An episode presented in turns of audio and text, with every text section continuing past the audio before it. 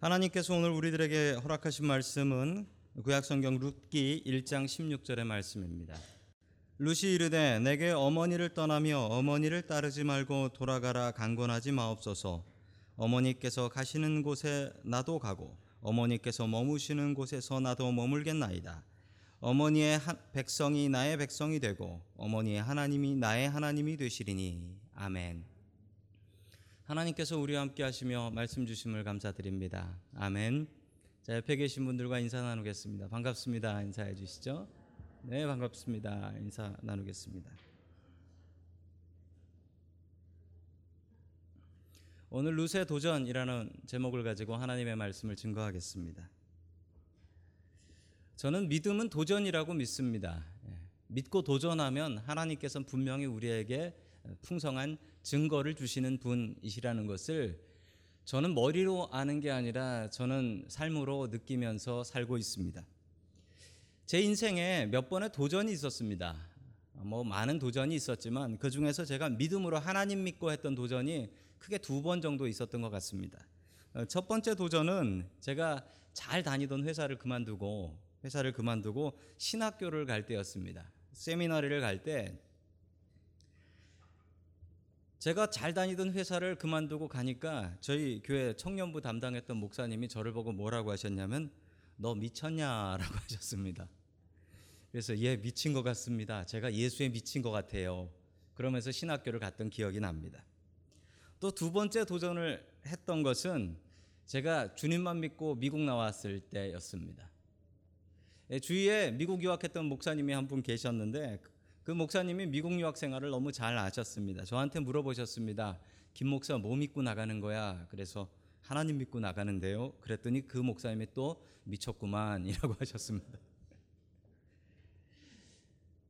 그런데 여러분 나와 보니까 하나님께서 참 많은 것을 저를 위해서 준비해 놓으셨다라는 것을 느꼈고 감사했고 야 이게 맨 땅에 헤딩하는 게 아니구나 믿음으로 도전하면 하나님께서 증거를 주시는구나 제가 그때 분명히 깨달아 알았습니다. 여러분 제 하나님만 그렇고 여러분의 하나님은 다를까요? 똑같은 하나님이십니다. 우리가 믿고 도전하면 하나님께서는 우리에게 증거 주십니다. 그 믿음의 하나님을 믿고 의지할 수 있는 저와 여러분들 될 수 있기를 주님의 이름으로 간절히 축원합니다. 아멘.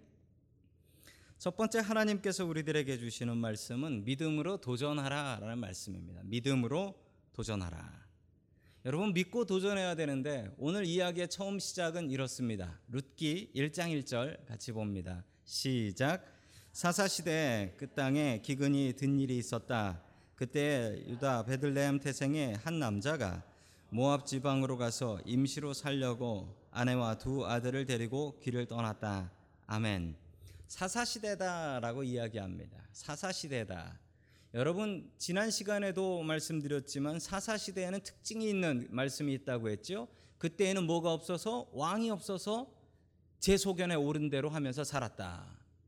여러분 여기 대표적인 예가 나오고 있습니다. 그때는 왕이 없어서 자기 마음대로 살았지요. 어떤 남자가 결정을 하는데 그 결정이 뭐냐면 야 먹고 살기 힘드니 모압 땅으로 한번 가보자 이런 결정을 내렸던 것이죠. 여러분 그런데 모압 땅이 갈 곳이 아닙니다. 화면에 보시면 모압 땅이 보입니다. 여러분 모압 보이시나요? 여러분 모압 땅이 이 베들레헴 건너편이죠. 여러분 베들레헴이 예루살렘 밑에 있으니까 저 사해 건너편에 있는 땅입니다. 별로 멀지는 않지요. 지금은 요르단 땅입니다. 그런데 여러분 저 모압은 특별한 의미가 있는 땅입니다. 여러분 모압이요 남이 아니에요. 이스라엘의 이웃입니다. 친척이에요. 어떻게 친척이냐면 이 아브라함의 조카였던 롯 기억나십니까? 룻 말고 롯. 롯이 자기 딸들과 관계해서 낳은 백성 민족이 저 모압입니다. 그래서 여러분 저 모압의 뜻이 뭐라고 해요? 아버지 소생이란 뜻이에요. 즉 이스라엘 사람들한테 모압이라고만 얘기해도 아유 뭐 저런 사람들이 다 있어 이런 생각하는 게 바로 이 모압입니다.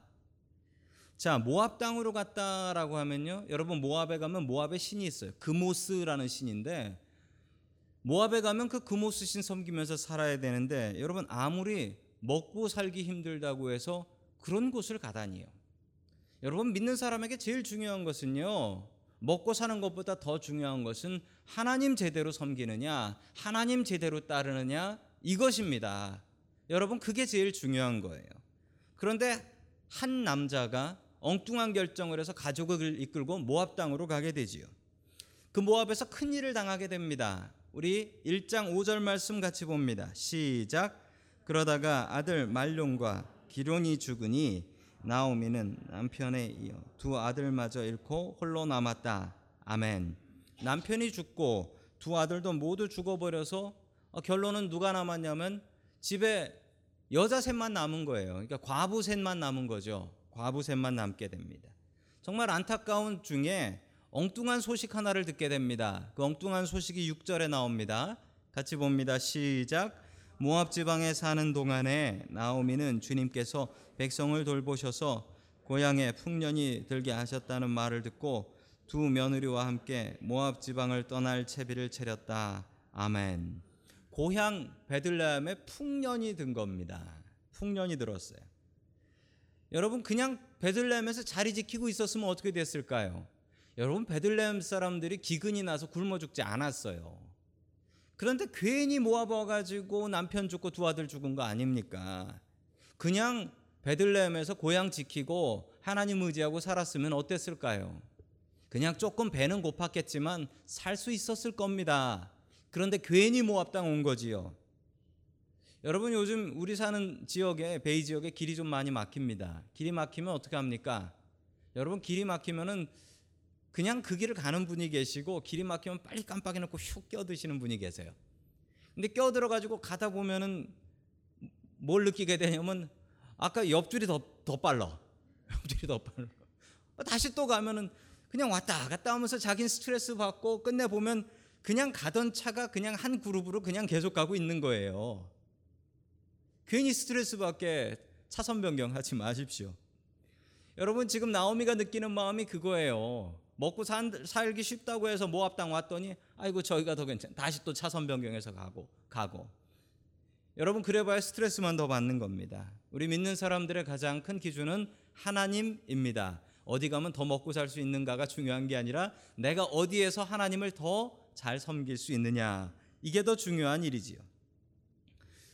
나오면은 두 며느리를 부릅니다. 두 며느리를 불러서 그 며느리들을 잘 타이릅니다. 어떻게 타이르냐면 이 나오미가 자기 며느리들 뭐라고 부르냐면 딸들아라고 부릅니다. 딸들아라고 불러요. 여러분 세상에 가장 큰 착각이 있대요. 자기 사위를 자기 아들로 착각하는 착각이랍니다. 또 하나의 큰 착각은 자기 며느리를 자기 딸로 착각하는 착각이라고 합니다. 그런데 여러분 나오미는 정말 자기의 며느리들을 딸처럼 아끼고 사랑했습니다. 그랬기 때문에 얘들아, 딸들아, 너희들 고향으로 돌아가라. 너희들 나 따라서 이스라엘 가서 못 산다. 이스라엘 사람들이 모압 사람들을 얼마나 싫어하는데 너는 외국인이 아니라 모압 여자기 때문에 그곳에 들어가서 살 수가 없다. 그러니까 돌아가라. 그리고 나는 늙어서 내 앞가림도 못한다. 너희들 나 따라와서 평생 나 죽을 때까지 내 앞가림하며 살 거냐? 너희들 지금 딸린 자식도 없다. 지금 가서 다시 결혼해서 살면 된다. 라고 하며 돌려보내니 오르바라는 며느리가 결단을 하고 울면서 자기 집으로 돌아갑니다. 그런데 룻은 울면서 계속 어머니를 따라오는 거예요. 어머니를. 그러자 이 나오미가 찢어지는 마음으로 너 나 못 따라온다. 따라오면 네 삶이 망가진다. 집으로 돌아가라고 하니 룻이 하나님 앞에 맹세하면서 이야기를 합니다. 우리 다 함께 16절 말씀 같이 봅니다. 시작. 그러자 룻이 대답하였다. 나더러 어머님 곁을 떠나 어머님을 따르지 말고 돌아가라고 강요하지 마십시오. 어머님이 가시는 곳에 나도 가고 어머님이 머무시는 곳에 나도 머물겠습니다. 어머님의 결례가 내 결례, 어머님의 하나님이 내 하나님입니다. 아멘. 여러분 루시 하나님 앞에 맹세를 해버립니다. 제가 죽는 것 말고 어머니와 하나님을 버리면 저주받아 죽겠습니다. 라고 맹세를 해버립니다. 그러니까 나오미도 더 이상 아무 말 못하고 룻을 받아들이고 룻과 함께 돌아가게 되죠. 룻은 왜 이렇게 큰 도전을 했을까요? 여러분 룻이 이렇게 큰 도전을 한 이유는 사랑입니다. 두 가지 사랑이 있었는데 첫 번째는 자기 시어머니를 향한 사랑입니다. 시어머니를 어머니라고 부르며 시어머니를 사랑했습니다. 두 번째 룻이 이렇게 큰 도전을 하는 이유는 하나님 때문입니다. 어머니, 저에게 하나님을 알려주시고 제 마음속에 하나님이 계신데 제가 어찌 저의 친정 가서 금옷 쓰신 섬기면서 살겠습니까? 저는 그렇게 못하겠습니다. 어머님이 알려주신 하나님, 제 하나님이시니 저는 절대 나의 고향으로 돌아가지 못하겠습니다. 여러분, 룻의 큰 도전의 가장 큰 원동력 에너지는 큰 사랑이었습니다. 여러분, 룻이 이렇게 큰 도전을 해서 어떻게 됩니까? 결론적으로 보자면 룻이 이렇게 큰 도전을 해서 얻은 것은 룻이 다윗의 증조 할머니가 됩니다. 여러분, 룻이 이런 결단과 도전을 하지 않았으면 다윗이라는 킹 데이빗은 없습니다. 여러분 게다가 룻이 영광스럽게도 예수님의 족보 마태복음에 나오는 예수님의 족보에 보면 룻이 들어가 있어요. 어떻게 이렇게 가능했습니까? 여러분 믿음으로 도전했으니까. 하나님 믿고 도전했으니까. 여러분 하나님 믿고 도전하면 하나님께서는 증거 주시고 복 주십니다. 저는 분명히 그것을 제 삶으로 체험하고 느낍니다. 1888년 뭐 기억하기 쉬운 해죠. 1888년 에 있었던 일입니다. 8월 5일인데요. 더운 여름이었는데 그날 새벽에 새벽에 어느 여자 부인인데요. 이분이 자기 아들 둘을 차에 태우고 남편 몰래 남편 몰래 도망을 가기 시작했습니다. 자기 친정으로 도망을 가는데 친정이 독일 분이에요. 106km가 떨어진 자기 친정까지 아들 둘을 태우고 차를 몰고 운전을 하기 시작했습니다. 이 여자분은 왜 새벽부터 남편 몰래 남편을 피해서 친정으로 도망가는 것일까요? 여러분 이 여자분이 누구냐면요. 어, 벤츠 여사이십니다. 벤츠 여사. 여러분 이 여자분이 몰고 간 차의 이름을 아시겠죠? 벤츠입니다. 벤츠를 몰고 가셨어요. 이분의 남편이 벤츠예요. 칼 벤츠라는 분이신데 엔지니어시면서 독일의 발명가이신데 이분이 자동차를 처음 발, 발명하신 인벤터이신 칼 벤츠라는 분이십니다. 자기 남편이 자동차를 발명했어요. 어떤 자동차냐면 이거예요. 이걸 발명했어요. 이걸 발명했는데 자기 남편이 퍼펙셔니스트, 완벽주의자예요. 그리고 소심해 가지고 만들고서 그 특허 패턴트까지 내놓고서 2년 동안 창고 속에서 연구만 하는 거예요. 이걸 잘못해서 세상에 내놨다가 이게 서버리면 내가 무슨 망신이고 사람 다치면 어떡하냐. 그래서 이 자동차를 발명해 놓고서 창고 속에 2년을 보관해 놓고 있으니까 이 아내가 속이 터져 가지고 아내가 속이 터져서 남편 대신에 도전을 한 거예요. 여자도 106km를 운전할 수 있다면 남편이 이 차를 믿을 것이다. 이 차에 대한 믿음이 이 아내가 충만한 거예요. 남편은 잘 안 믿는데. 이 벤츠 부인이 이 차를 몰고서 가기 시작하는데 가다가 기름이 떨어지고 coolant 냉각수가 터지고 그리고 당시에 브레이크가 어떤 브레이크였냐면 가죽끈이었대요. 가죽끈. 가죽이 끊어지고 그러면은 개울물로 냉각수 채워놓고 그리고 가죽끈 끊어진 걸 자기 스타킹 묶어가지고 스타킹 묶어가지고 그래가지고 106km를 갔어요. 집에서 걱정하고 있는 남편한테 집에서 걱정하고 있는 남편한테 그 전보 텔레그랍을 쳤습니다. 전보를 치고서 뭐라고 쳤냐면 간단하게 도착 성공. 그렇게 전보를 친 거예요. 그리고 다시 106km를 돌아왔습니다. 돌아왔는데 아내가 돌아왔는데 아내 얼굴이 그냥 기름으로 그냥 시커멓더래요. 시커멓게. 근데 아내가 메모한 종이를 하나 딱 내놓으면서 보니까 그 메모지 이렇게 써져 있대. 개선 사항, 출력 증강, 브레이크 개선. 이렇게 해가지고 주더래.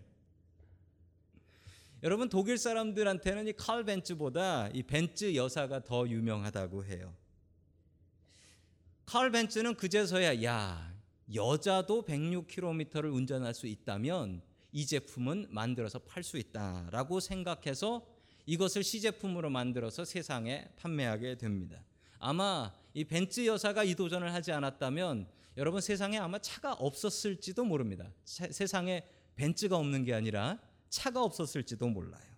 대단한 도전이지요. 자기 남편의 차를 믿고 도전을 해서 이렇게 귀한 것을 얻었습니다. 여러분 믿음은 도전입니다. 룻은 하나님을 향한 믿음을 갖고 있었습니다. 하나님께서 살려 주셨으니 내가 이스라엘 아니라 어디를 갈지라도 굶어 죽겠냐 그 마음으로 도전했습니다. 여러분 루시 이큰 도전을 해서 다윗의 증조 할머니가 되는 복을 얻었고 예수님의 조상이 되는 복을 얻었습니다. 여러분은 어떤 복을 얻기를 원하십니까? 여러분 하나님을 믿고 도전하는 저와 여러분들이 될 수 있기를 주님의 이름으로 간절히 축원합니다. 아멘. 두 번째 하나님께서 우리들에게 주시는 말씀은 하나님은 실수가 없으시다라는 말씀입니다. 여러분 하나님은 실수가 없으시는데 특별히 하나님의 시간은 실수가 없습니다. 하나님의 시간은 실수가 없으세요. 여러분 우리는 계획을 짭니다. 그런데 그 계획대로 됩니까? 계획은 그냥 세우는 건 자유라서 세우는 거지 그 계획대로 잘 안 됩니다. 여러분 그러나 하나님의 계획과 하나님의 시간에는 틀림이 없는 줄로 믿으시기 바랍니다. 아멘. 나오미가 룻과 함께 고향으로 돌아갑니다. 아, 배가 고파서 먹을 것을 찾아 돌아오는데 그 고향의 이름이 무엇이었습니까? 어디를 떠났죠? 베들레헴을 떠났으니까 베들레헴으로 돌아온 겁니다. 오늘 성경 말씀에 보면 하나님의 섭리가 하나님의 계획이 얼마나 놀라운지 그 단어 하나 하나에 하나님께서 세우신 놀라운 계획이 있습니다. 여러분 베들레헴의 뜻이 무엇인 줄 아십니까? 베들레헴은 다윗의 고향이지요. 베들레헴의 벳은 집이란 뜻이고 레헴은 떡이란 뜻입니다. 떡집이란 뜻이에요. 떡집에 떡이 떨어져서 모압으로 갔다가 떡집에 떡이 있다고 해서 다시 돌아온 겁니다. 자, 룻기 1장 20절 말씀을 같이 봅니다. 시작. 나오미가 그들에게 대답하였다. 나를 나오미라고 부르지들 마십시오. 전능하신 분께서 나를 몹시도 괴롭게 하셨으니 이제는 나를 마라라고 부르십시오. 아멘. 여기에 또 말의 귀한 뜻이 있는데 나오미라는 뜻은 조이라는 뜻이에요. 조이는 기쁨이라는 뜻이죠. 자, 나오미는 기쁨이라는 뜻인데요. 이 나오미가 동네에 돌아와서 거지가 돼서 돌아온 나오미에게 사람들이 웅성웅성거리자 나를 나오미라고 부르지 말고 마라라고. 여러분 마라는 사람 이름으로 잘 붙이지 않습니다. 왜냐하면 마라의 뜻은 suffering, pain, 고난이란 뜻이기 때문에 그렇습니다. 여러분이 마라라는 뜻이 내가 고통을 당했다라는 뜻이 아니고 원어를 살펴보면 이 마라의 뜻은 심각한 자기 고민과 자기 학대의 말입니다. 즉, 이 고통과 이 고난이 나 때문에 온 것이다라는 자책감입니다. 여러분 나갈 때는 네 명이 갔습니다. 남편하고 아들 둘. 그런데 돌아올 땐 여자 하나만 돌아왔어요.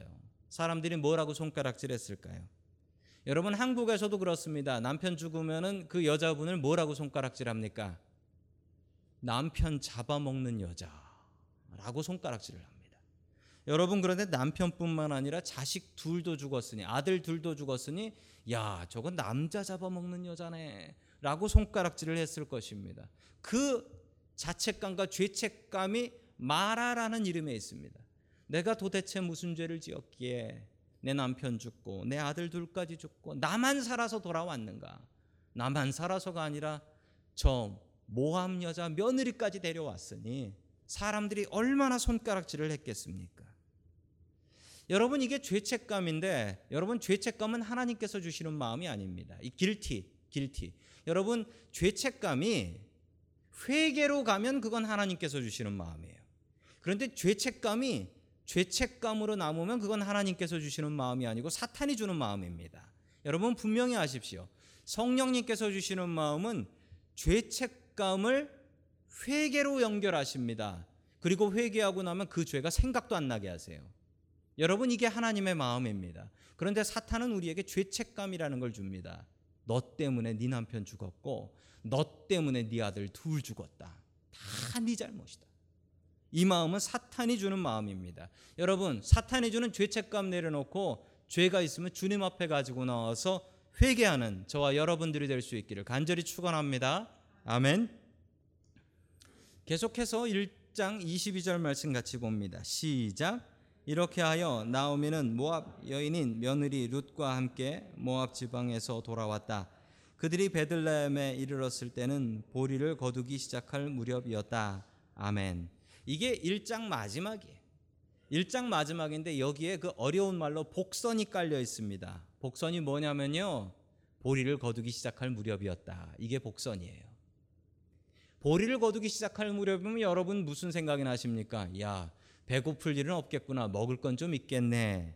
이 생각을 하실 수도 있지만 여러분 룻기가 4장까지인데 뒤까지 읽어보신 분들은 야 기가 막히구나 기가 막히구나 이 뒤에 하나님께서 보아스하고 연결시켜 주시려고 이때 불러주셨구나 룻과 나오미를 굶기지 않으시고 룻과 나오미를 먹이실 뿐 아니라 그리고 보아스하고 연결시키려고 하나님께서 이렇게 하시는구나 여러분 룻이 남의 보리밭에 가서 보리밭 이삭 죽기 동량을 시작합니다. 거지 동량을 시작하는데 그 밭이 누구네 집입니까? 바로 보아스의 집이기 때문에 그렇습니다. 보아스의 밭이에요. 하나님께서 기가 막히게 연결시키시는데 여러분 하나님의 시간, 하나님의 타이밍은 기가 막혀서 정말 틀림이 없습니다.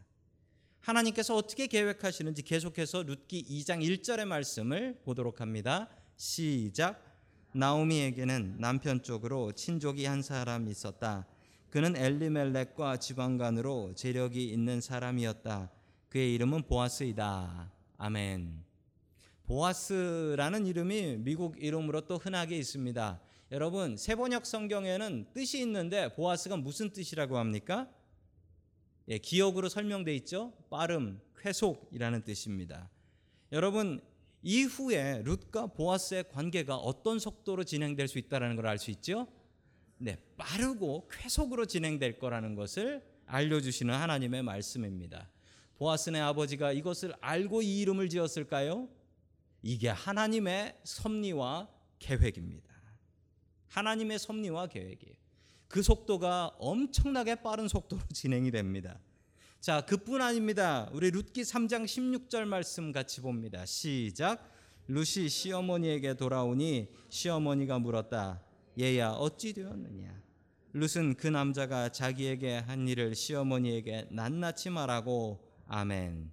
지금 코치해 주고 계신 분이 계십니다. 이 둘의 관계, 보아스와 룻의 관계를 코치해 주시는 분은 다름 아닌 시어머니 나오미입니다. 도무지 이해가 안 돼요. 나오, 나오미는 지금 나이 들고 몸이 좋지 않아서 먹고 살 게 없어서 먹고 살 게 없어서 지금 룻이 동량에 오는 것을 얻어먹고 사는 형편인데 룻을 시집 보내버리면 출가 외인 나가버리면 어떡합니까? 굶어 죽으려고요. 도무지 이해가 안 되는 시어머니인데 여러분 이게 이해가 되는 이유는 시어머니인 나오미가 룻을 딸처럼 사랑했기 때문에 그렇습니다. 딸처럼 사랑했기 때문에. 여러분 세상에는 두 종류의 사람이 있습니다. 욕심대로 사는 사람이 있고 믿음대로 사는 사람이 있습니다. 만약 루시 욕심을 냈다면 아이고 내 인생 앞으로 갈 길이 긴데 빨리 친정 돌아가서 새 남자 만나서 가정 이루고 살아야지. 이 마음을 가졌다면 이 욕심을 품었다면 어떻게 되었을까요? 나오미가 욕심을 부려서 아이고 내가 저 며느리가 없으면 누구한테 얻어먹고 사냐 굶어 죽지 이래서 자기 며느리를 재혼시키지 않고 계속 노예처럼 부려먹는다고 했다면 어떻게 되었을까요? 여러분 욕심 부리는 사람의 공통점이 있습니다. 욕심 부리면 죽습니다. 욕심 부리면 죽어요. 욕심이 잉태한즉 죄가 되고 죄가 장성한즉 사망이 된다. 욕심 부리는 사람의 공통점은 죽습니다. 자기도 죽고 남도 죽여 놓습니다. 여러분 믿음으로 사는 사람이 있습니다. 믿음으로 사는 사람은 삽니다. 여러분 자기만 사는 게 아니라 그 가정 살려놓고요. 그 사업장도 살려놔요. 믿음 있는 사람은. 여러분 그뿐 아닙니다. 예수님을 믿으면 이 땅에서만 사는 것이 아니라 영원히 살 수 있다고 성경은 분명히 말씀하고 있습니다. 믿음대로 살면 영생합니다. 여러분 사람의 시간은 믿을 수가 없습니다. 사람은 실수하고 사람은 변하기 때문입니다. 그러나 하나님의 시간은 분명히 기가 막히게 맞아 떨어집니다. 여러분들은 욕심으로 사시겠습니까? 믿음으로 사시겠습니까? 루시 했던 것처럼 하나님 믿고 그 믿음으로 도전하는 사람들 될 수 있기를 주님의 이름으로 간절히 축원합니다. 아멘.